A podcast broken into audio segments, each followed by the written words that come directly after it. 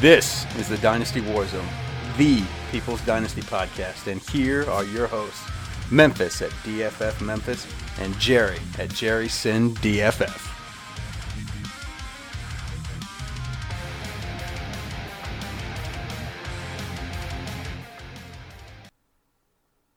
What's happening, guys? Happy Wednesday and welcome to the Dynasty Warzone, the People's Dynasty podcast. And we are the flagship podcast of the Dynasty Football Factory.com and proud members of the Dynasty Football Network at DF underscore network on the Twitters. And, and check out our sponsor, just real quick Trophy Smack. Um, link in the bio of our Twitter handle at Dynasty Warzone. Just go over there, check it out. And if you buy a trophy at checkout and add a ring to your purchase in the cart, use promo code DWZ ring. Uh, you will get that ring for free. So, coming up, not too far from redraft season, you know, if you got an old school redraft league, now I'm going championship belt. I'll forego the uh, the free ring to, to get the belt, but that's okay. I'm an old pro wrestling fan, but head over to Trophy Smack. Again, you're on Twitter, you're probably already there. If not, trophysmack.com, Google search Trophy Smack. Check our buddies over there out. They make tons of good stuff. Uh, they've even got like loser prizes, like, you know, weird unicorn trophies and, and stuff like that. But uh, check out our friends over at Trophy Smack. And you can find the show on both Twitter and Instagram at dynastywarzone.com. Also, want to shout out our Patreon, dynastywarzone.com forward slash. Actually, it's uh, patreon.com forward slash dynastywarzone. Want to say a big shout out what's up to Kane. Kane is our newest Patreon. Welcome to the team, sir. And, uh, you know, is Kane able? I think Kane is able to join our Patreon family. That, my friends, is a biblical reference. And speaking of biblical, tonight's show is going to be an epic show of biblical proportions. But before I do all of that, let me bring in the man of the hour, the man with the power. He is Jerry Sinclair. Jerry, what's up, buddy? With the biblical intro, too. That's my man. Randy's a professional in this game. Man, it is summer. It is summer. I don't know how it is in Indy, but in Michigan, it is hot and it is sunny and it is wonderful. It's it a- is something that I have time. not seen in months. It is not. I, I felt like I've lived in Seattle or Portland for the last month. yeah, we got we got the same thing going on there, my friend. So I'll tell you how bad the rain's been. So I coach my son's little league team. Now we've been very fortuitous. We've been very lucky in that we've only had I think four rainouts or games that they couldn't reschedule. Um, we ended up playing 17 games. We have a team in our league that played seven total games all spring fr- from from like the end of April. Uh, our season just concluded last night, so that's how wet it's been. So yes, it's going to be uh, hot. And I'll tell you what else is going to be hot is uh, the commentary later tonight when we have Dan Williamson of the Goat District podcast and Seth McKinley of the Fantasy Football Fellas podcast. They are a Bear and a Viking fan, respectively, and Jerry's going to break down the Lions. Meh, and I'll, uh, I'll Womp, womp. yeah, I don't I don't have a womp womp sacks, but uh, and I'll be breaking down the the cheeseheads. Now, Jerry, I know you're a Lions fan, but you got to be excited to have a a Viking and a Bear in here with us. Yeah, and you know they're not going to pick on me. I'm the little. ki- I'm at the little kids table. They let the little the the adults let the little kids do whatever they do at the table, and that's what they're going to do to me. Yeah, the adults are over there drinking. But uh, you ready to get into the news? Yeah, let's do it. This is the news. All right, so uh, Lev Bell. If you haven't heard the very hilarious Lev Bell 911 call when his jewelry, clothing, and other things were stolen, uh, my man had to call the police.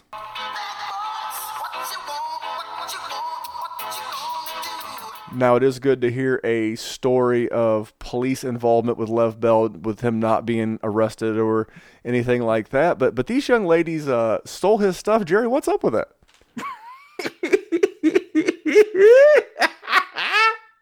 That's what's up with it. Half a million, Oh, half a Lev Bell. million He- bucks. He's living a different life than 99% of people will ever live. Oh, so but I, I did you guys a solid. If you if you don't have time to go to Twitter, I'm gonna, I'm gonna play a little bit of this uh, Lev Bell soundtrack. Uh, here it goes. And, and they will see why I was laughing. Absolutely. Okay, Okay, the one that looks more black, how old is she?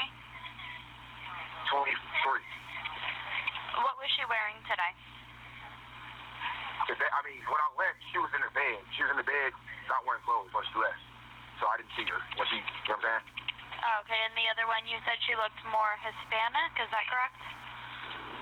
Like, she looked more like, if anything, like, you know, white or Hispanic, yes. Okay. How old is she? She's 21. And what was she seen last seen wearing today? The same way. She was in the bed, too. Like, oh. they didn't have clothes on. Oh, okay. What is her phone number? Oh man, so I mean, like like, like Jerry said, Le- Lev is living living a different life, but uh, that that little uh, that little piece of business cost him about a half a mil. Hopefully, my man was uh, was insured. Uh, another piece of news, uh, Jerry, did you see the Cam Newton video where he tried to buy the seat from the guy in first class for like fifteen hundred bucks? Yeah, I, who's not giving that seat up? Look, Cam, you ever need my seat and you offer me that much money, I will give you a foot rub the whole flight too. I, I disagree. I mean, the the difference in what Cam paid for that coach seat and what that gentleman paid for that first class seat on a 10 hour flight to Europe, um, as my wife and I are going to Europe in October, I can guarantee you we're not setting first class because that, that wouldn't even pay the difference for what the, the value of the seats were. So it sounds good. As, we, as working class folks like you and I are, you hear 1500 bucks and you think it's a lot of money, but to a guy who's paying, uh, you know, that kind of money for a, a, flight to Paris. He's probably good, but you know, Cam's getting some heat.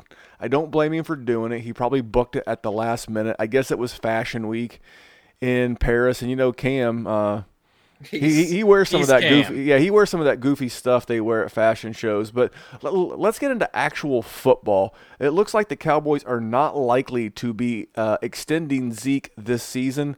They can pick up his fifth year option next year, and they can always franchise him the year after that. does that bother you as a Zeke owner? Does the ambiguity of his contract situation bother you that maybe he'd pull a Lev Bell? It makes me raise my eyebrows. That's for damn sure. Uh, when I saw it, I was, whoa. That was the only thing that came out of my mouth. Well, okay. But it makes sense. You don't want to pay running backs tons of money.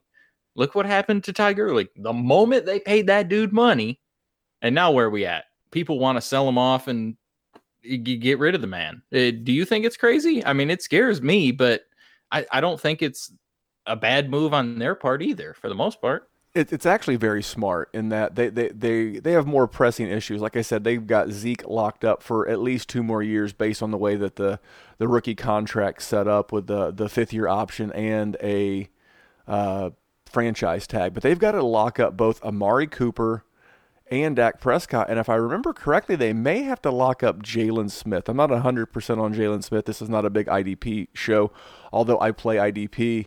Um, yeah, no, they, they've got, they have to, between now and the end of the season, they've got to lock up Amari or Dak because they can only franchise one or the other. They couldn't franchise both. both. So Zeke, due to his contract situation, he's on the back burner. And speaking of, speaking of first rounders who could have an option picked up, I tell you what's not an option it doesn't look like the start of camp's an option for Hayden Hurst, tight end, uh, second year player for the Ravens. Um, you know, I think Mark Andrews was already like, you know, there was a, like a groundswell for, for Mark Andrews as it was. And this just makes it even more so. First of all, Hayden Hurst was a very old rookie. And Mark Andrews, out of the 14 starting tight ends for the Baltimore Ravens, uh, he looks like my favorite. Jerry, where are you at with Mark Andrews? Exactly where you said you are at it for the same exact reasons. Because Hayden Hurst was, isn't he like 27 or as a rookie? He came out, he was drafted like 26, 27, wasn't he? Uh, he played some minor league baseball. And Maybe he's not that old. Yeah, no, no, he's no. Not, you're he's right. not Chris Whedon or whatever that guy's name was. He, Uh, yeah, Chris, you know, uh, who played for the with the Florida State and played with the Panthers. I, I, But, I'm uh, pretty sure. But yeah, no, I, I'm on Mark Andrews. Listen, if Lamar Jackson can get someone the ball, and you know the tight end isn't going to run very far, so he doesn't have to throw it very far, I think that's sort of a juicy spot. And with Hayden Hurst sort of out of the picture, not fully out of the picture, but you know Mark Andrews is going to get the shot. You and opportunity is all you can ask for. Hayden Hurst will be 26 the day the season starts. Uh, thank, thanks to Mike Clay's uh, top 240 rankings with the birth dates on there. We used what last week's show with John Dabari. Yeah, he'll be 26. Uh, Andrew's just two years younger. Uh, Tyreek Hill. Let's talk about Tyreek Hill uh, uh, in a football sense. He is meeting with the NFL this week. He's supposed to be meeting with them on Wednesday, the day this podcast released, and uh, there's a thought that a suspension decision could be expected in about a month. Jerry, what? Uh, just we'll keep it to football because it, it, always wraps up a lot of showtime. Um, what do you think the NFL is going to do, and how long do you think he'll be suspended? Uh, I mean that's tough. He's getting suspended. I don't think there's a doubt about that. I'm going to say four games. I don't think it's going to be crazy. Am I crazy for that? No, because if you give Kareem Hunt eight games for kicking someone on camera, and I know it really wasn't like he didn't like uh, you know like Janikowski her or anything, but but there's a physical contact on a video. I know there's all kinds of weird damning evidence against Tyreek Hill, but I agree. You know, uh, this is the United States. I, I I think he'll get eight. I think he'll get the same thing. I think he'll get eight and he'll be back. And, and he's a guy right now that while this news is still murky and we don't know, he's a guy I'm looking to buy. I, I know it sucks, but uh, as I covered in uh, a, a, Twitter conversation the other day, and as I covered on our Patreon show, I'm not in the good human business. I'm in the winning dynasty championships business. And Tyreek Hill, even if he misses eight games, will help me win a dynasty championship more and, than than he would on someone else's roster. And real quick, if there is anything that you people could learn from the wise southern tones of Randy. Don't buy when the news is good. Buy when the news is bad. That's when they're cheap. Don't get the don't get the update and go, "Oh, good, he's looking good. He's really looking good in camp." That's when I'll go buy. No! Stop it. Buy when the news is bad. And if the news is bad on Tyreek Hill, Tyreek Hill's still good at football and he's still going to help your team. And he's probably not going anywhere from Kansas City if he's not already gone. He's probably staying there. Sure, they, they could franchise tag him next year, and they can just continue to, you know, potentially cut their losses one year at a time. Uh, Tennessee GM Jeff Robinson wants Marcus Mariota to live to fight another play and not get crushed and hurt. I fired. I filed this one under no shit. I think, yep, that'd, I think no that'd, be, that'd be a great idea to uh, not get Marcus Mariota killed. I still think this is the last year you see him in the blue on blue of the Tennessee Titans, and I think uh, he's going to be one of the three guys that loses a job to either Fromm, Tua, or Herbert. Did I miss anything there? Nope. I, I mean, yeah, I bet you don't want him to get hit. The problem is that's not his game. It's like when they wanted to take RG3 and to let him not be an Olympic sprinter and just keep him in the pocket. Well, that's not what he does you you need to let him run, and that's what Mari- Mariota needs. Is the same thing. The problem is, is he's a fragile little fella, just like RG three was. Him's a fragile little guy. Well, hey, uh, speaking of uh, some head brass and some quarterback news, Aaron Rodgers and new head coach Matt LaFleur. You know what Aaron Rodgers told Matt LaFleur? What did he tell him?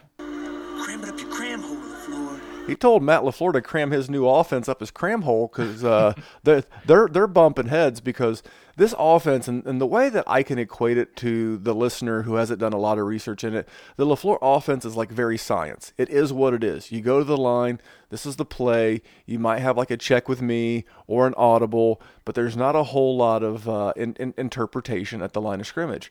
You know, that's science. Aaron Rodgers is an artist.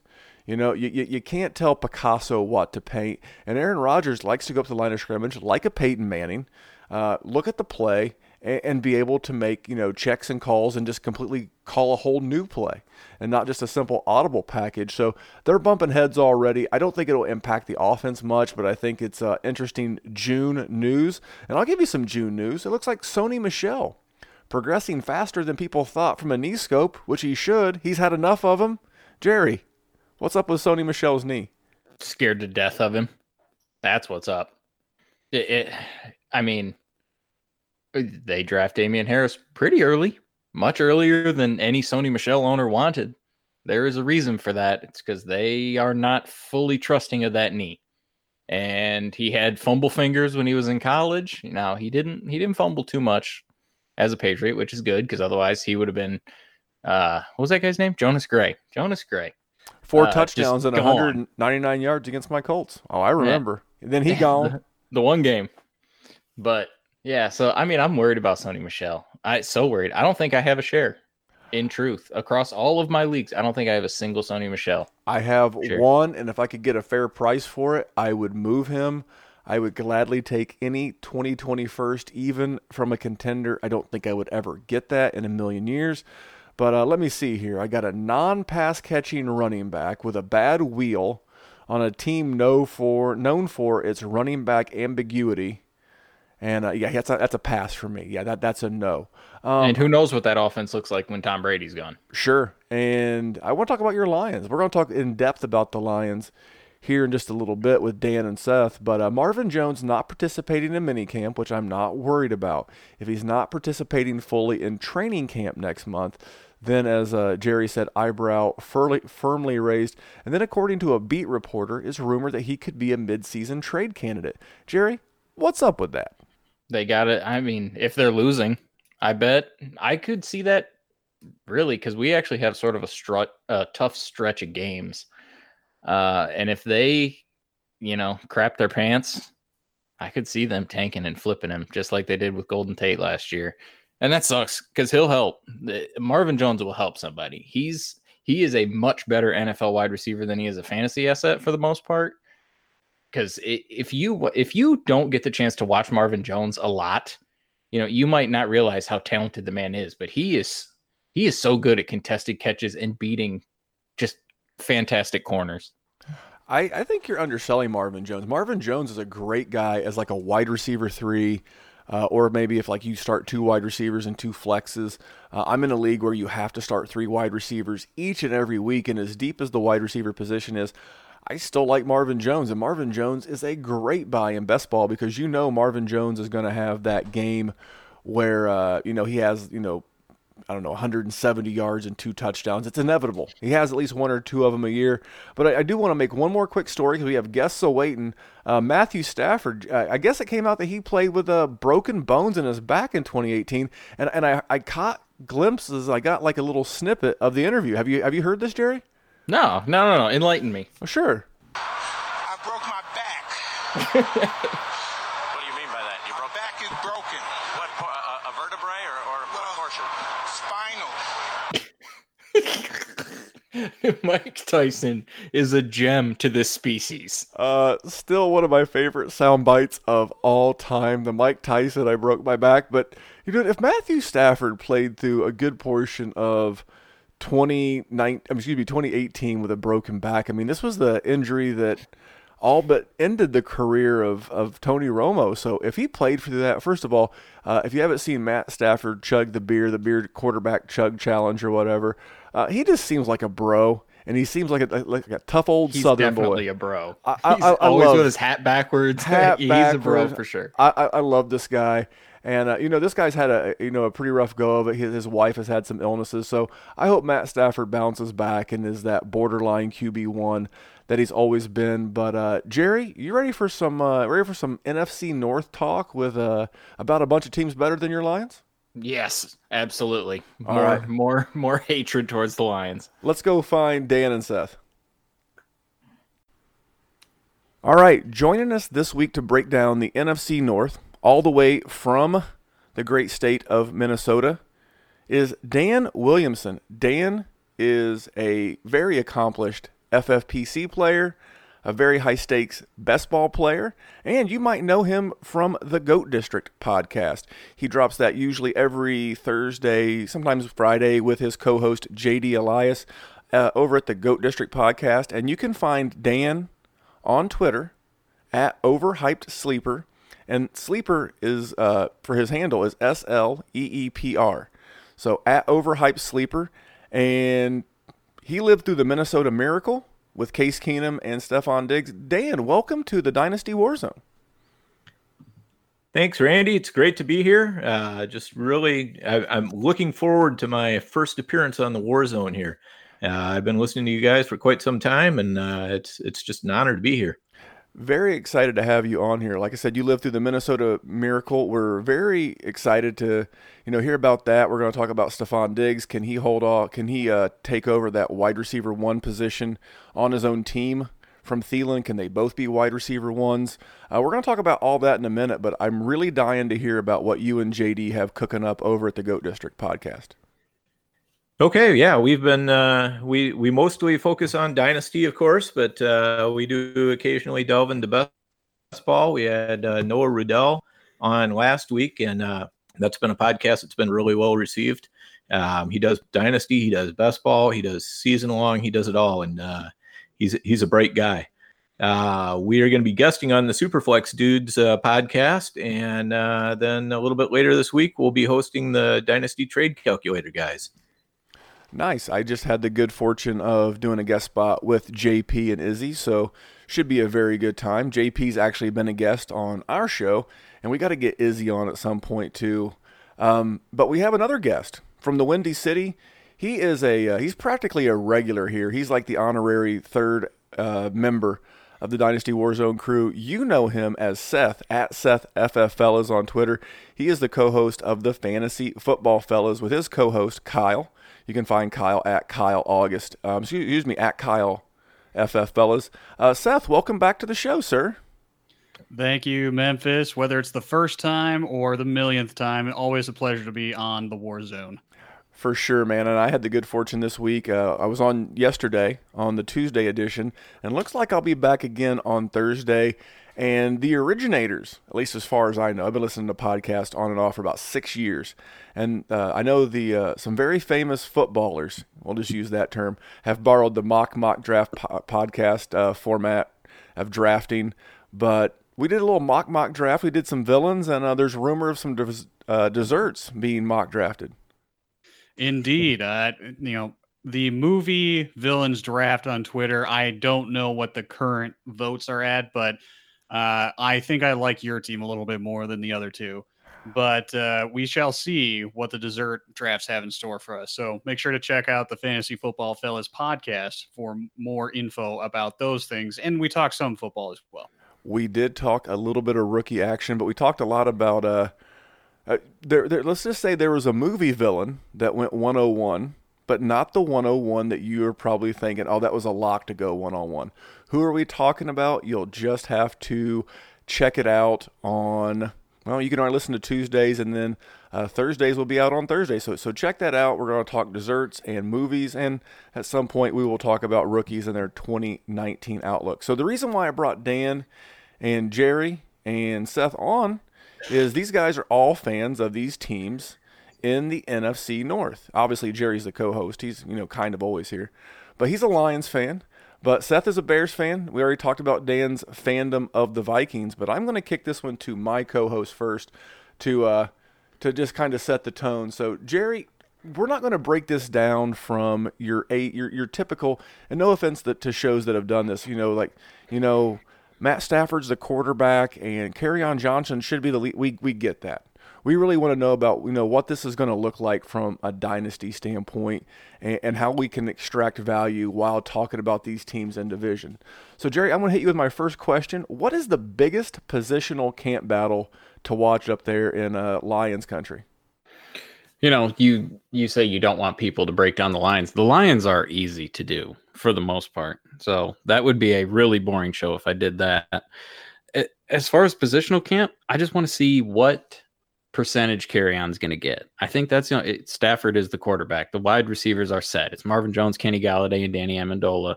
T.J. Hockenson's going to start at tight end. You know, we'll see how he turns out, but he's going to be the guy there. It's just Kerryon and C.J. Anderson. How how much are they going to give C.J. Anderson? It, it should be assumed that he's probably going to get the goal line because he's a bowling ball.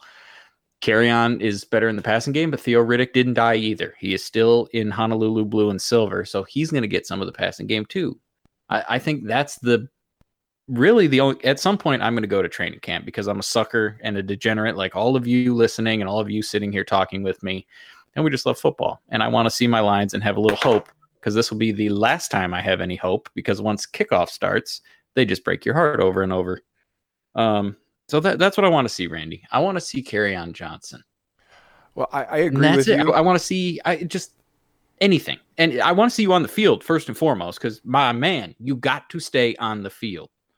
Absolutely. Um, I had a little Twitter debate earlier on uh, Tuesday about can can he stay healthy? But were, were there any coaching changes? I know that you have a new offensive coordinator, if I remember correctly, and is that going to negatively or positively impact the fantasy production of the Lions? You could put a flaming bag of poop on a stick, put it in the middle of a field with a whistle, and that would be Jim Bob Cooter. I will take anybody but that man. G- good respect to you, Mr. Cooter. I hope you enjoyed your money. You had a great time. Get the hell out of Allen Park, which is where the Lions headquarters are. You need to get out of there. So Darrell Bevell comes in. You know, is is that going to help Kerryon? That's what I want to see. It's it's a little lazy for me to say it's going to be like Marshawn Lynch and the Seahawks, and you know I've said it a hundred times, and I don't I don't want to go about that route. But that's what I want to see. I want to see Stafford grow. I want to see an offense that has a pulse. It was putrid to watch the Lions on offense last year. And th- these guys know. These guys watched their teams kick the crap out of the Lions, and they didn't have to worry about us scoring because we were an embarrassment to the sport. I, So- I'm, I'm going to let them rub that in in just a second. But uh, so so is anyone going to be who, who stands the the most to gain from Bevell as the new OC? I think it has to be Kerryon. Did anybody disagree with that? I mean, if if he does have the run centric offense that we think he's going to have, I think it's got to be Kerryon. I would agree. Unless CJ Anderson completely overtakes Kerryon, in which I don't know if there's a world that exists. But if it does, that's an evil world, and you're an evil man for even suggesting it. yeah, if that happens, blame me, the CJ Anderson truther. Uh, no, that I, I think you're absolutely right. It's Kerryon should get a bump from this OC if he follows the same run, run, run type of offense that we've seen, seen in the past. Or if he could stay on the field, most importantly. Also, yes. Uh, I, I I think that sounds correct. Are there any were there any uh, non-skill position like a like a lineman or a defensive position or you know s- someone of a non-fantasy related player that that could have a big impact uh, for the actual skill guys? Was there like an offensive tackle, anything like that? No, nothing uh, on the defensive side. We went big for Trey Flowers, defensive end from the Patriots. That was sort of the big, the big offseason signing. I mean, we have Daniel Amendola. You know, I, I don't know. Stafford's got to show me that he can support Danny Amendola. Now he does like those little crutch throws, little six yard curls and uh, drag routes. So l- let me see a little bit of that, but nothing, nothing from a dynasty perspective, in my opinion. I don't think Danny Amendola is going to win you many games. You're never going to have confidence starting him in a playoff game unless you are in a three flex league. Plus, you got to start a few wide receivers. All right, and then uh, is there a veteran that's being overlooked or undervalued or even overvalued um, as an incumbent? And when when I wrote this question, I was thinking of like Delanie Walker. He missed most of last year with an injury. Is there someone that's currently a Lion that we're forgetting about that has value, or is there like a like an old? I'll, I'll- use uh, I'll have my guy here in a minute, but anyone that we should be uh, trying to remember?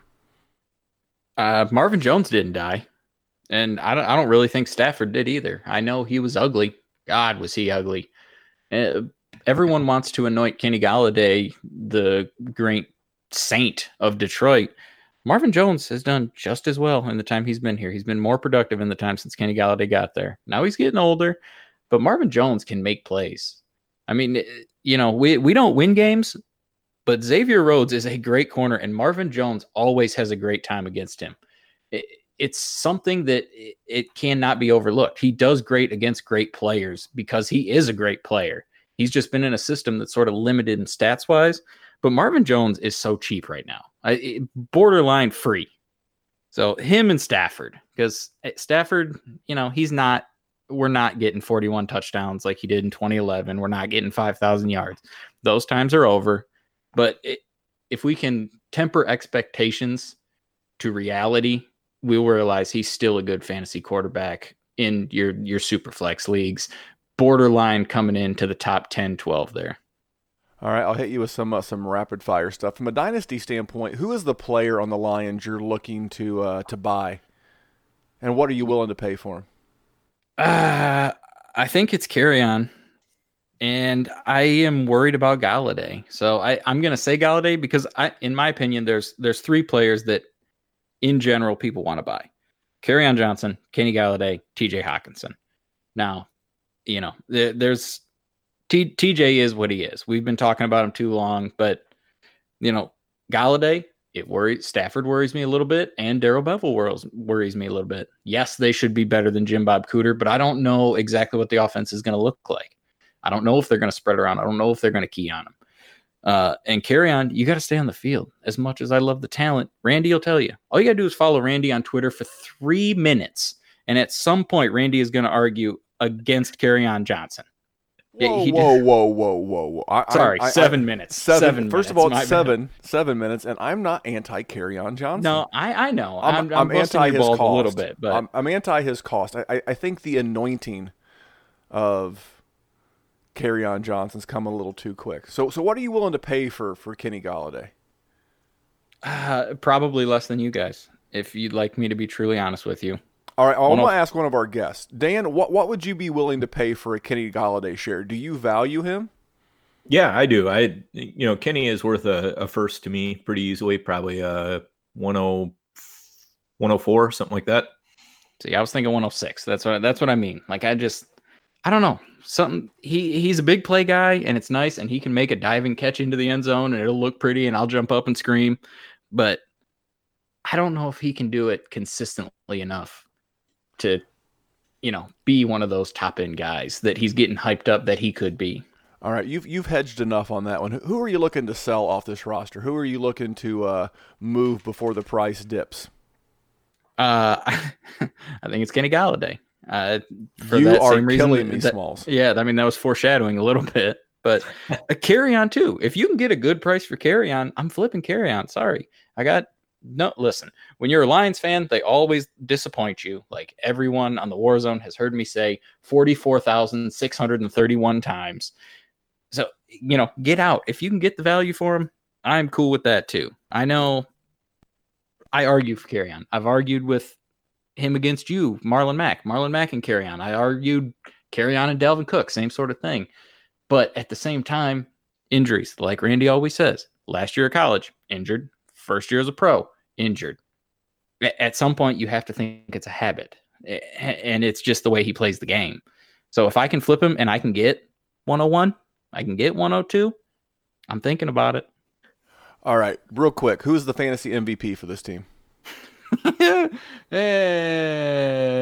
CJ Anderson. Kerryon after all that ranting and raving. All right, who's the bum? Who who's the guy who's not going to live up to his ADP? TJ Hockenson. Oh, I hate you already. And then last last thing for you on these Lions, a uh, team record prediction. Eight and eight. Mediocre, just like they always are. Mediocre first round pick that will not impact them yet again in 2020. All right. So before I go into Dan, we start talking about the Vikings. Dan, what did Jerry hit on that you like, and do you agree, disagree with any of that? I guess I, you know, as, I said, I'm probably a little bit higher on uh, on uh, Golladay than than what Jerry is, but you know, I Golladay still has some things to prove. I still don't think there's going to be a lot of volume in the passing game there. So, um, you know, and that that could be the case for another year or two, depending on how long Patricia stays around. Um, you know, I think as long as he's there, he's going to be taking the air out of the ball. So, um, I do like Kerryon Johnson probably a little bit more than you do, but um, yeah, right. He's he's got a good history there, right? Um, I do like Kerryon Johnson a little bit more. I mean, the injuries do worry me, but um, you know, I think he is clearly head and shoulders more talented than uh, C.J. Anderson, and uh, I think that uh, he's going to get the ball. Uh, as the season goes on, he's going to become more and more of something approaching a bell cow. Not a bell cow, but something approaching a bell cow. All right. Well, it, it's your turn uh, to talk about your Vikings. So, what is the biggest positional battle in camp that you're you're most looking forward to watch? Is it maybe Alexander Mattison? Can he lock up that backup to Dalvin Cook role? Is it, is it over Roc Tom Thomas Thompson? And uh, so so break some stuff down for us. Um, can I say that it's Mike Zimmer versus the playoffs? oh, zing! I mean, I, you're not wrong. I mean, so um, no, I would say the biggest camp battle is probably Laquon Treadwell versus Chad Beebe for the third wide receiver. Um, the, the one you're probably going to care the most about is whether Mattison can lock down the uh, backup running back job because Treadwell versus Beebe in the in the end of everything probably isn't going to matter that much. We're probably looking at about maybe 40 45 targets for the winner of that battle. Well, I, I, I, do like that, and I, and I, agree with. I think Mattison. If you think back to when Latavius Murray was here, who's now with the Saints, we'll talk about him later in the offseason. But Mattison could have a little standalone value. You're a big best ball guy. Have, where have you been seeing Mattison go in best ball drafts? I, I know I kind of hit you with that one cold, but do you recall? Oh. Hey, you you can't hit me with anything cold on best ball. Um, he he's going basically anywhere from the 15th to the 18th round. Occasionally, you see him in the 12th or 13th round, but mostly in the the 15th to 18th range. All right, not too bad. Uh, now I know their previous offensive coordinator, at least the guy who started the 2018 season, John DeFilippo, He's now down in Jacksonville with Leonard Fournette and Nick Foles. But uh, any coaching changes that'll positively or negatively impact fantasy production up there in Minnesota?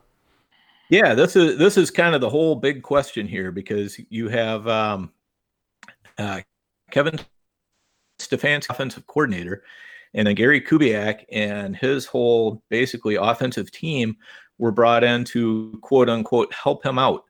Um, you know, and Kubiak, as you know, runs the Shanahan West Coast offense. Uh, it's kind of similar to Jay Gruden. You know, so there's there's some tie-ins to Kirk Cousins' past with the Redskins there. And um, what Zimmer's looking for is something that fits Kirk Cousins a little bit better than uh, what DeFilippo was doing.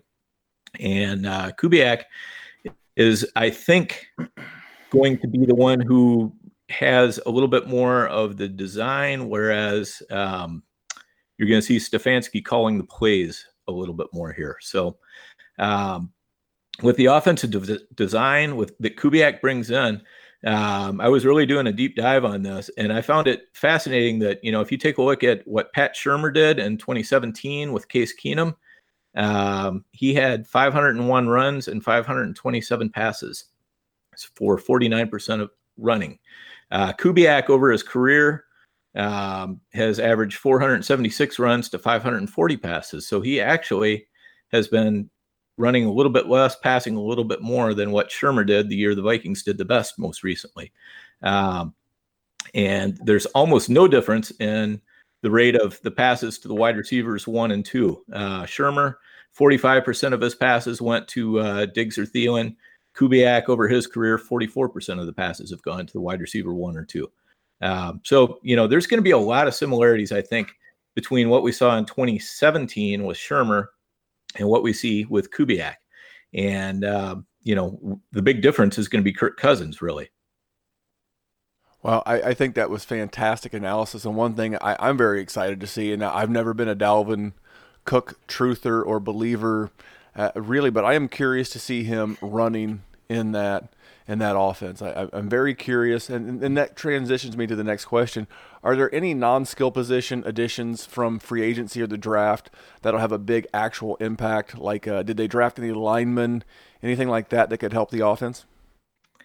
Yeah, yeah. So they drafted in the first round uh, Garrett Bradbury, and uh, they are slotting him in right away, pretty much at starting center, and they're kicking Pat Elflein, who was a starting center last year, over to guard.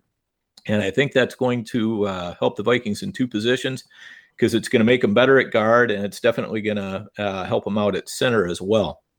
Um, then they've also uh, they added they signed Josh Kline in free agency, who might be okay, might not. Um, they they drafted um, Dru Samia from um, from Oklahoma, who's a who's probably a little bit more of a project but they really needed to upgrade that offensive line because Kirk Cousins uh, last year was pressured at 39%, which is 7% higher than he's ever been pressured in his career. Um, and when he was pressured, 7.3 yards per play uh, when he was clean, and 4.6 yards per play when he was pressured. Uh, so there was a big difference there. And if they can bring that pressure rate down, that's going to help the entire offense. And that's what really needs to happen. I mean, you know, everything is going to start with this this offensive line. If the offensive line performs well, I think the whole offense is going to click a lot better. No, and and I, love the the analysis there. Is there a veteran being overvalued or undervalued as the incumbent? Um, I, I can think of one in general, but I'm gonna let you uh, go first. Okay. You know, I it's a little bit hard to overvalue or undervalue anybody on the Vikings because it's such a narrow usage tree in their offense. I mean, you know, basically, you know who's going to be getting about 80% of the offense. It's going to go through Cooks, Diggs, Thielen, and Rudolph. Um, I would say if anybody's being undervalued, it's maybe people who are trying to shovel dirt on Kyle Rudolph a little bit prematurely. I mean, I know we got Irv Smith. He's only 21 years old.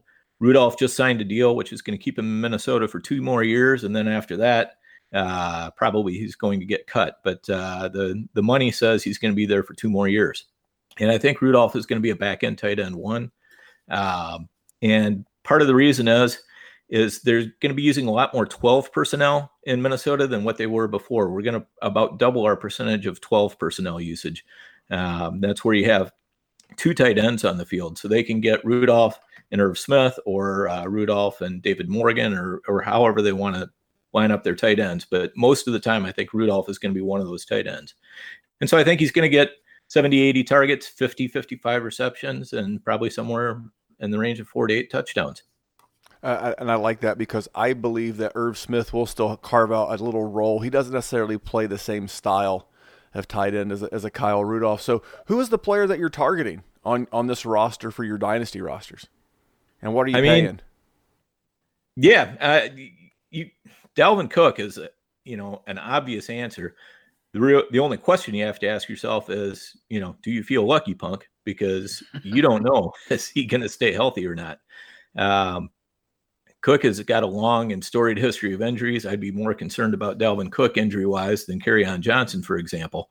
Uh, but I'll tell you what, if Dalvin Cook stays healthy for 16 games, he's going to be a top six running back just because he's going to get probably uh, I'd say 80 targets, something like that, and uh, he's he's going to get a lot of rushing attempts. Um, they're going to be running a lot of play action, um, but the the kind of sneaky target, if you can get him for cheap because somebody is an ageist in your dynasty league, is just go ahead and make a play for Adam Thielen. Um, he's a guy that you know he he really should age gracefully. He's not going to be um, somebody who you know relies on speed or anything like that. I mean, he relies on being a technician, and the technicians are the ones that tend to last the longest at, at wide receiver. And um, you know, Diggs is Diggs is always going to be there, but uh, Thielen, it seems like when they're when they're looking for the critical first down, a lot of times the ball is going to Thielen. All right, and then uh, if, if, you're buying him and you like Cook, who who are you selling off this roster, and, and what are you taking? I mean, honestly, there's not too many. I, I wouldn't really be looking to sell anybody because, again, you know, if you've got, if you're talking about Cooks, Diggs, Thielen, and Rudolph, uh, you know, they're they've really got established roles carved out. But if I'm going to sell somebody, I'm going to look and I'm going to see if I can find the Diggs enthusiast in my dynasty league. Uh, Diggs has always been a little bit more sizzle than steak compared to Thielen, who has always been a lot of steak, not so much sizzle. And um, also, with Diggs, uh, he's had a little bit more trouble with the soft tissue injuries and staying healthy. He's getting, you know, better. He's he's gone from 13 games played a couple years ago to 15 games played last year. But I always count on Diggs to miss a g- couple games. Uh, that that is very very fair. And, and who is? I'll hit you with the who is the fantasy MVP? Who is going to be the bum? And what's the overall record for the Vikings in 2019? All right, MVP. Um, boy, again, it's going to come down to to Cook or Thielen. Um, if if Cook gets hurt, it's going to be Thielen. If Cook doesn't get hurt, it's going to be Cook. Um, the bum. Um, if if this offense doesn't go, it's going to be Kirk Cousins. There's no question. Um, you know, I would say if anybody's counting on a, any sort of consistency out of Irv Smith, you're going to be disappointed though. And as far as the team record, um, I'm going to say 11 and 5. Oh, a little bit of a bounce back to the to the glory days of 2017. A little bit of a dip last year. All right. Well, that was a great breakdown of the Vikings. I'm going to go over to Seth real quick because I can't really throw it to Jerry because none of these teams uh, can Jerry's team beat. So I'm going to ask Seth the uh, the uh, the the Bears won the division last year. This this will, this will be one of the, the the two prime contenders to dethrone your Bears. What do you think about Dan's breakdown before I uh, start, you know, asking you some questions about the uh, the bear down? I thought it was fantastic. I do have a question uh, on Alexander Mattison. What, where do you put him in terms of uh, backup, like handcuff running backs in the league right now? I know Darrell Henderson's getting a lot of hype because of the Todd Gurley issues, but you know somebody who can take over a big workload like that would be definitely valuable. So where do you find uh, Mattison in terms of running back handcuffs? You know, he's I think he's one of the better handcuffs just simply because Roc Thomas is not really um, I, I don't think they can use him that much. He's going to get exposed. He's not that great of a running back. Um, he is okay, but uh, I, I think Mattison is definitely a more talented runner for whatever that means. I mean, as we know with running back, it's all about opportunity. And what I really like about Mattison is the fact that uh, the guy in front of him, Dalvin Cook, has had that injury history, which says that Mattison is very likely to start some games. And um, I do kind of think that with the, where the Vikings took him in the third round, um, they are looking at him. If you know if Dalvin Cook can't stay healthy, they're going to give uh, Mattison a little bit of extended run and see if maybe this should be our guy instead of Dalvin Cook. That was a fantastic answer, and you don't have to worry about Roc Thomas getting exposed. And as far as myself, I just exposed myself. So, um, Seth, Seth, I'm, I'm going to start with you. Uh, going to hit you with some of the same questions I hit Jerry and Dan with. What what's the biggest camp battle? I, I would have to guess that it's probably either in the backfield or the wide receiver core. Yeah, it's tough to decide between those two things because if you listen to uh, the Tuesday episode of the Fantasy Football Fellas, I kind of uh, roasted in a friendly manner uh, our our buddy Memphis here on the value of Mike Davis. Um, I think he's a Benny Cunningham replacement, and while he's a better version of Benny Cunningham, he doesn't actually have anything to do with the the offense as a whole um, in any significant way for fantasy purposes. However, uh, there's definitely a narrative you can write about Davis becoming taking uh, targets and shares away from David Montgomery, uh, who just was drafted by the Bears as a Jordan Howard replacement.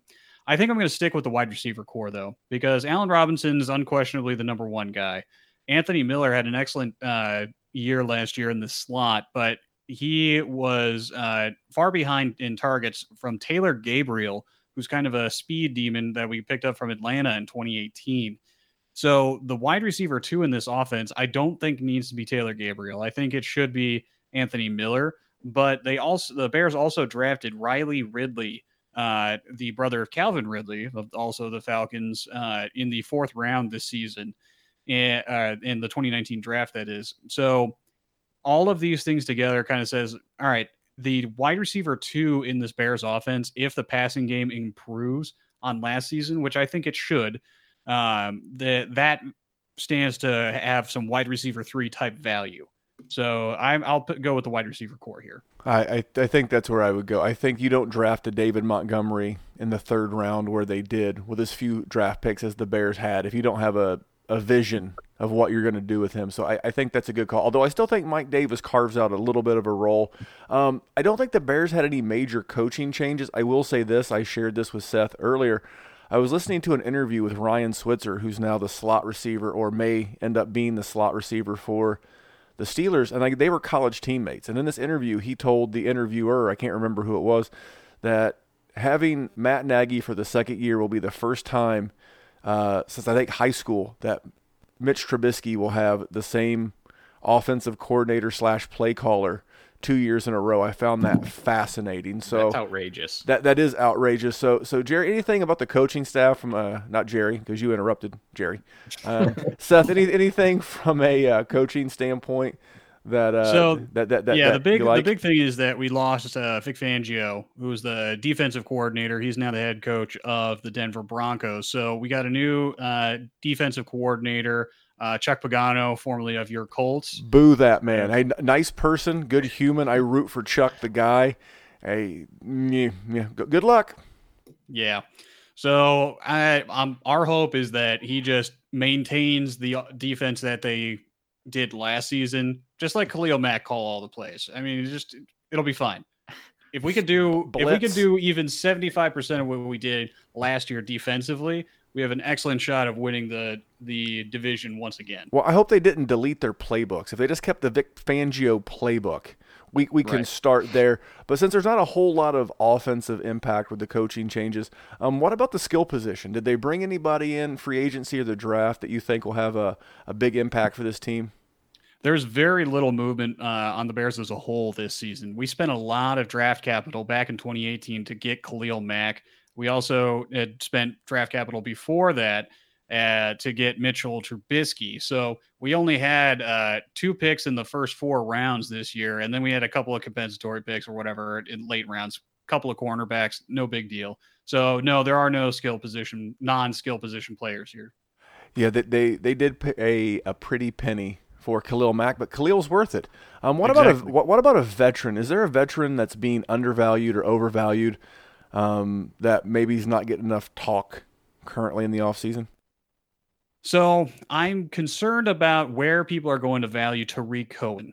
And the reason for that is that his his upside is very, very limited. The ceiling is definitely limited in terms of if it's a full PPR league, he's going to get a lot of targets, definitely. But we don't know how David Montgomery is going to be used in the passing game yet. Jordan Coward H- Howard couldn't catch a you know a dead fish if it was thrown to him in a barrel. Like I I don't know if I'm just all right. That was terrible. no, that's fantastic. It, it's That was totally terrible. stolen. I'm just so inept, like though the with analogies like that, and no, I come God, on here and Please Memphis tattoo that crap. on your back or something. Yeah. That was No, flawless. thank you. Oh man. All right. Uh Tarik Cohen limited uh, capped upside. And the floor could just be that he's just a gadget player and doesn't really do anything for you. I don't know if he's a guy that can actually win you weeks on his own in a PPR format outside of the flex position. But he ended up being a highly rated running back last year. So I think people are going to gravitate towards that. And I, I, I believe that they brought in David Montgomery because they felt like their backfield in 2018 of Jordan Howard and Tarik Cohen had a lot of tells. If you're familiar with the, with the, the game of poker, a tell is like when you do something involuntarily that tips off what you're doing to your opponents. And I think that's what the Bears are doing in their backfield. It's like, ah, Jordan Howard's back there. He couldn't catch a fish in a bucket and a thing, so they must be running the ball. Or if it's Tarik Cohen, hey, he's not a between the tackles guy. This is going to be a pass play. And I think David Montgomery is a much more complete back. Um, sort of in the vein of, I, I like to consider him a poor man's Kareem Hunt. So I agree with your skepticism and nervousness as it relates to Tarik Cohen. Um, so real quick, who who is the player that you're targeting on this roster uh, for a dynasty team? You and I are in a couple of leagues together, and, and what are you willing to pay? Yeah, I'm still targeting Allen Robinson. I think that he had a little bit of uh, injury concern last year, uh, that he was definitely out a couple of games, but Mitch just did not get the job done from a passing game perspective. And I do have to ti- take a look at my view on Mitchell Trubisky, which I freely admit is biased against him because I hated what Pace did paid to get him. Uh, but the fact that he hasn't had to, the offensive coordinator two years in a row yet, and this is the first time doing that, um, is is very fascinating. So let's assume in this this wonderful world that I'm imagining that Mitchell Trubisky actually does take a next step forward, and he is somebody that's worth the 102, uh, the one uh, second overall pick in the NFL draft. Um, of that passing offense could be very, very powerful. And Allen Robinson is being uh, drafted right now as a wide receiver, low wide receiver two, high wide receiver three. He can absolutely get back into the low wide receiver one range on a very potent offense, just like he was in the uh, garbage Blake Bortles offense back in 2016. Uh, if you're selling Mitch Trubisky, I'm buying in a super flex. Now, I would like to pair him with a very stable, um, going to return constant value quarterback like an Andrew Luck, like a Philip Rivers. I think Mitchell Tris- Trubisky, um, he carried me to the final division round of the Scott Fish Bowl last year, him and Dak Prescott. So I, I'm, I'm a Mitch guy. I would be totally buying. I don't know that I would give you the 101 in a super flex for Mitch Trubisky. I don't know that he can be better than Kyler Murray. For our Kyler Murray debate, you can check out Tuesday's Fellas again, as we did cover that. But uh, who, who are you looking to sell then? If, if uh, you're looking to buy Allen Robinson, who are you uh, looking to sell off? I think you can still get uh, value for Trey Burton. And while it's hard to find consistent tight ends, I don't know if the tight end position is going to be relevant enough in this offense on a regular basis to make Trey Burton worth what you could get from him from a name cachet perspective. So I think you can you can definitely get a second out of uh, somebody for Trey Burton, and I think even more so in a in a uh, tight end premium type format. I'm, I'm willing to give Trey Burton one more year if I already have him. I don't know that I would act, actively be looking to acquire him, but I'd like to see him, you know, a, a full year, uh, a second year in this Nagy offense. All right, so real quick, who's your MVP for fantasy? Who's your bum for the fantasy world? And then uh, give me the Bears record. Yeah, so fantasy uh, one, I really want to say Allen Robinson, but I think it'll probably be David Montgomery. Uh, if he hits the way that everybody hopes he's going to hit from a, you know, just from the Bears organization themselves to the fantasy owners, we're drafting him. He could be a big deal this year. And then uh, the bum, it has got to be uh, anyone else other than David Montgomery and the running back core. So Trico and Mike Davis. If you're, I, I truly believe if you're trying to go for those guys, I think you're going to be disappointed. All and right. The Bears will be uh, 12 and 4. Oh, so they're going to edge out the Vikings. Dan, what do you want to break down on Seth's, uh, Seth's breakdown of the Bears, and then I'll, I'll run through the Packers real quick. Okay. Yeah, I, I, I thought it was a good breakdown. Um, you know, the thing that always troubles me about the Bears and fantasy um, since Nagy got there is that they really they have a, a very fuzzy um, usage tree out there, and so you know you've got four receivers, you've got two to three running backs, uh, you've got a tight end, sometimes two tight ends who are getting involved in the offense. I mean, you know, and that's a that's a feature if you're uh, a fan of the Bears because as a defense, you never know who's going to be getting the ball, and uh, you know, so that spreading it around does a lot uh, for the Bears offense in general. But you know, as far as you know, we're we're concerned about predictability, and uh, the Bears offensive players are rather unpredictable. I mean, even uh, Trubisky is rather unpredictable because he can just have those terrible games from time to time. Uh, um, so they're a little bit hard, you know. They, th- those are guys that I like in my flex uh, as much as possible. But um, you know, other than that, I think uh, you know, I, I think it was broken down just great. I agree, and I, have said this about the Colts offensive skill players, and I've said this about the Eagles, and I and Dan opened up my eyes to thinking about Mitch Trubisky the same way. He may be the one bear that I want, and I think David Montgomery would be the two. With all right. those talented wide receivers, two tight ends, you got uh, Shaheen. I hope I pronounced that correctly. Shaheen, yep. Adam. Um, you got Burton. You got all those wide receivers, three running backs, all capable in, in their own right. And Mitch Trubisky is the one constant. He's going to be the quarterback as long as he's healthy. So I like that. But I'll tell you what else I like. I like cheese. And because of that, I got stuck with the Packers. So um, I'm not a Packers fan. I'm a Colts fan. But the biggest positional camp battle I'm looking to watch is quite honestly the battle between Marquez, Valdes, Scantling. Uh, there's a reason why we've in the Twitter industry have shortened that to MVS. The man must get paid by the consonant. Um, yeah. Going to go with between him and Geronimo Allison. I think coming into the mini camp OTA time of the year, the the thought out in the industry was that it was Geronimo Allison who had a very hot start. I think he averaged 12 PPR points a game the first game first four games of the season. Then injury really slowed him down. But here through minicamp and OTAs, MVS has really been the uh, the guy pointed at, and he's had a good thing said to him about him by Aaron Rodgers. So that has got my eyebrow raised. Uh, coaching changes positively or negatively impacting fantasy production. As long as Aaron Rodgers is the QB, I don't think you can negatively impact the fantasy production. But as we covered in the news segment, LaFleur and Aaron Rodgers are already bumping heads over this offense. And the, the term I used is art versus science. Uh, LaFleur likes to run a very science. And by that, I mean this is the play. We don't do a lot of checks. Maybe we switch sides. Um, and Aaron Rodgers is an artist. He audibles, he scrambles, he makes things happen, he extends play. So I'm very curious to see how that does play out for them, but I don't think the coaching is going to change that. Uh, any skill position, uh, uh, excuse me, any non-skill position additions? You know what? They added Billy Turner, who was an offensive lineman. Uh, if you're a uh, Nickelodeon, you know, cartoon fan, not Timmy Turner from the Fairly Odd Parents, but uh, Billy Turner. He's an offensive lineman they brought in in free agency, and then they drafted. I'm going to try this name, Elgton Jenkins, not to be confused with Leeroy Jenkins. A couple of offensive linemen. Leeroy. Sorry. Uh, no, I am no, Jenkins. that that was brought up for that very reason. It did much better than the than the Timmy Turner reference. But these guys are a couple of offensive linemen, uh, and Green Bay's got good offensive linemen like um, Bakhtiari, like Bulaga. But these guys are always you know nicked up. Turner can play all four positions outside of center.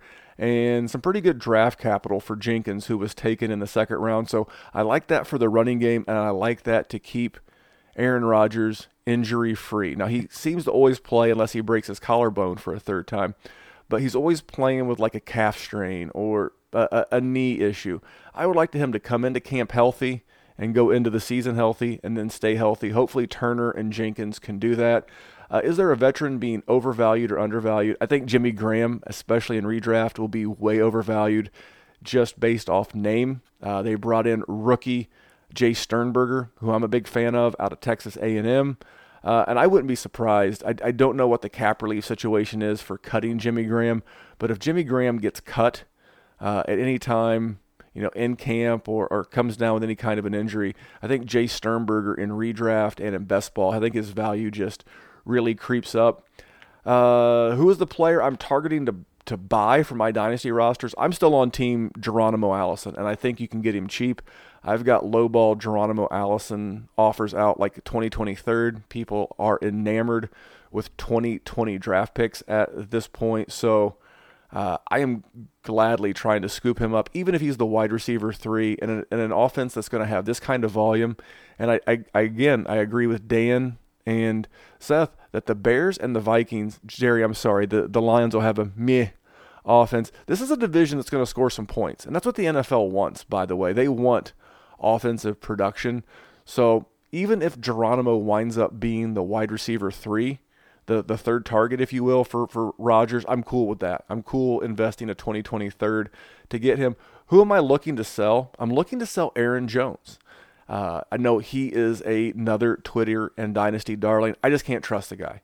He's already got a two game weed suspension on on his uh, resume, if you will, and he's got you know injury issues. He he missed the end of last season with a knee sprain, I believe, and he missed time his rookie year. I just I, I don't think that there'll ever be the production out of a Green Bay, even though it's a good offense and you want running backs on good offenses.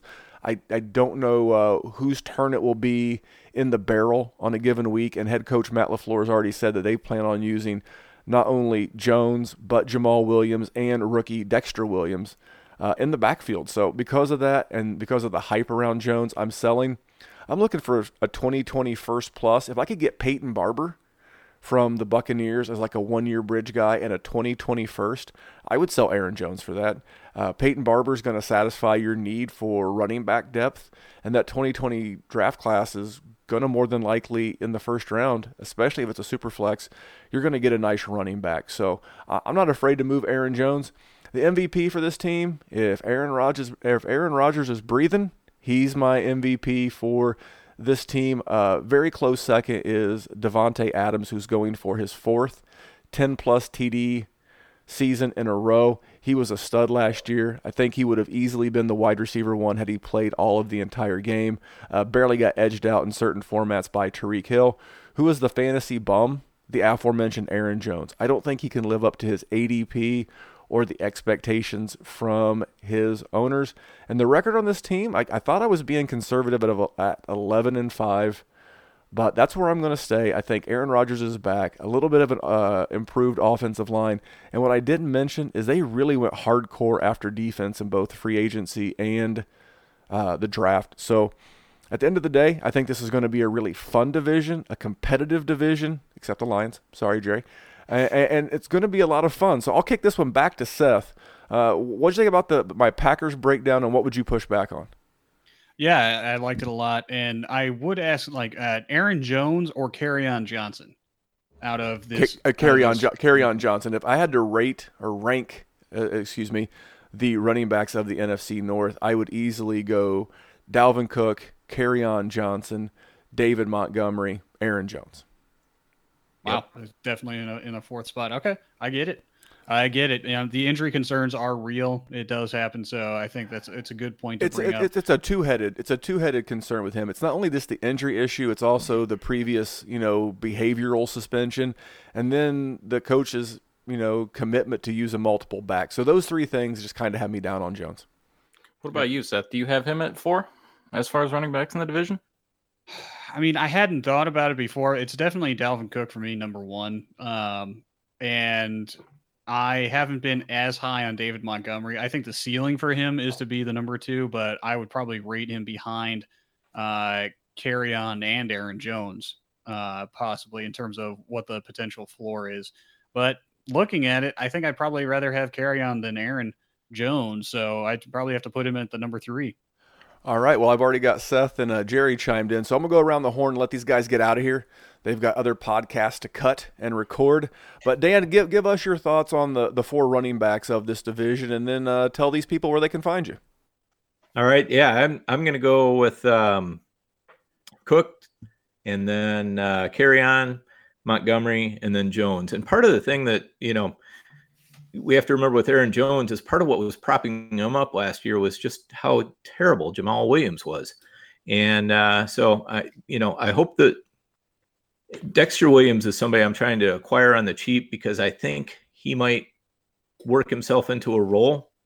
And if uh, something happens with Jones, it might be a big role. So he's somebody that I'd be looking to flip. I think in 2020, the Packers take a look at the running back position again with all the the great running backs coming out in that class. But uh, you know, I hope he doesn't kill me. But uh, Dexter's uh, maybe a good pick. I, I like it. And then tell us about the Goat District one more time and where these fine athletes can find you and JD. All right. Yep, we are uh, we are at the Goat District um, and at Ghost Goat District, um, and we are doing podcasts every Wednesday. They typically drop on Thursdays. This week it's going to be on Thursday, dropping on Friday. Uh, you can catch me at Overhyped Sweeper. Drop the final E from Sweeper. All right, and then uh, my, my, my good buddy up there in the the Windy City, Seth, one half of the tag team champions, known as the Fantasy Football Fellas. Seth, what's uh, what's good with you and Kyle? Oh man, it's always a pleasure being on here in Memphis. So thank you. Uh, as you've mentioned before, we're doing a series on rookies and how they look to perform in the 2019 season this week. So dropped quarterbacks and running backs on Tuesday, yesterday, and we have wide receivers and tight ends tomorrow, as well, of course, as the main event known as the dessert draft. Uh, so stay tuned for that. And you can also find us. Uh, we're dropping two episodes a week all off season. We're going to be ramping up into three episodes during the month of August, and uh, we're four episodes a week during the season. Just you know, tons of good. Uh, a little bit shorter than normal podcasts, so it's a little bit more digestible for folks. And uh, you can find us on Twitter at the FF Fellas, and we hope to see you over there. Yeah, and those guys are just starting to fill up their listener league. There's a lot of ways you can do it. I know you can rate and review their show. And while you're rating and reviewing, don't be afraid to rate and review the GOAT District. Leave the GOAT District, leave the Fantasy Football Fellas, and leave your homies, if you haven't already, at the Dynasty Warzone a five star review on iTunes. Why iTunes? I have no idea, but that's what they tell us to do. So if you have the time, head over there, hook all of us up with a five star review. We appreciate you. Jerry, anything on the way out the door? No, it's always fun to talk to these guys. These guys it's are a- great. like a, a fraternity of all of us that we all get to talk to each other all the time without weird drinking games and smacking each other on the ass with a paddle. But it's always fun. Appreciate you guys coming on. Let's get That's a a Patreon rowdy. show if I ever heard one. That is a Patreon. well, I'll pay. I'll pay double for that. And uh, I will say this: go check out the Goat District. A couple weeks back, uh, we had it was me and Jerry, JD and Dan, Kyle and Seth, And then uh, our all of our good buddy Nate, Nate Pilmer, uh, at the Pilmer Dynasty on Twitter. So on behalf of Jerry, Dan, and Seth, I am Memphis, and we will see you next week. And remember, we're all just trying to make the world a better place for fantasy football. Thanks, guys.